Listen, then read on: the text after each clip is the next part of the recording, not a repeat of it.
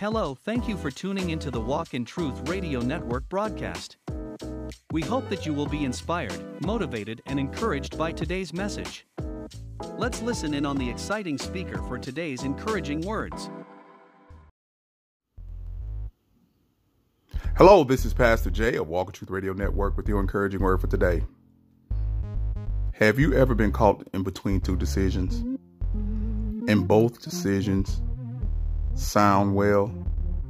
It seems as if either decision would be the right decision. You're torn between left and right, up or down. You're somewhat in the middle, but you have to make a decision.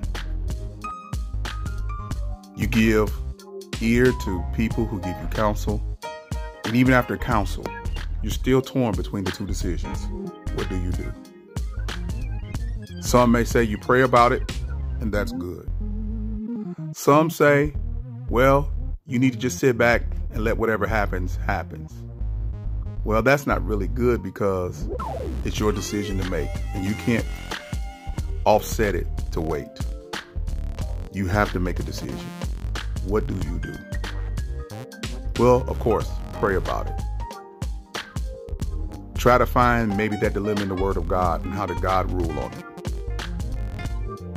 Seek the counsel of godly people. You did that, but you still don't know.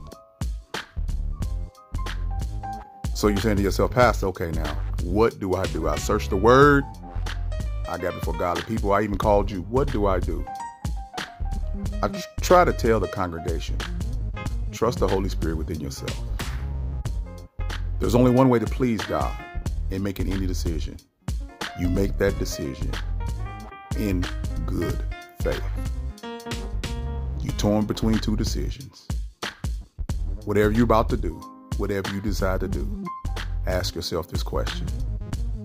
Will it glorify God? Will it help someone else? And will my conscience still be clear once I make the decision? And once you've weighed that out, make the decision in faith.